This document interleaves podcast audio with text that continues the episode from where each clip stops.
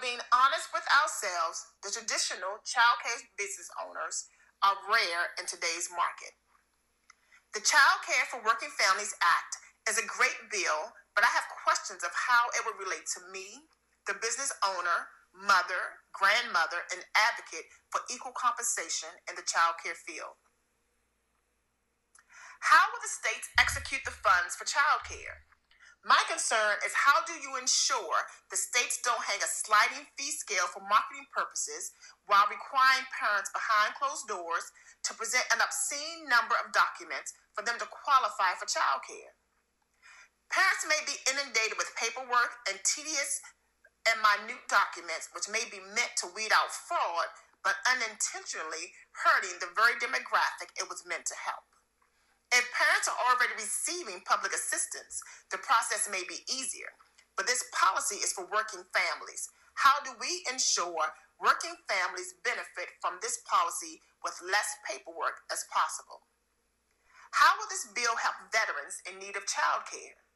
My daughter cannot obtain a subsidy voucher because she is a Marine veteran. Whenever she has applied for assistance, she is told to reach out to Veteran Services.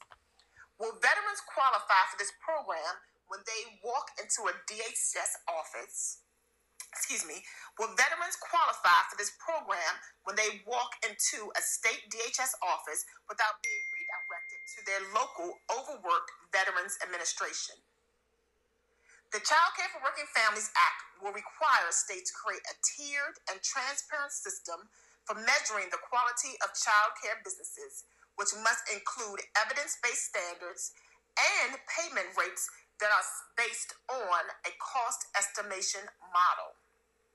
If state child care licensing offices are independently and unanimously setting the tiers, selecting and paying the companies who perform the observations, and they are the only entities receiving the details of those observations, how does the bill guarantee or at least communicate that business owners will receive a fair and unbiased evaluation.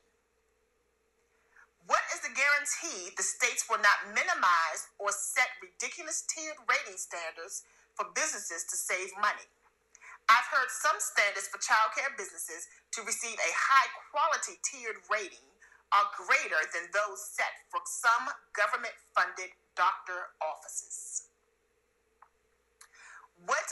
protections against states retaliating against a business by giving targeted businesses a lower tier rating than they earned.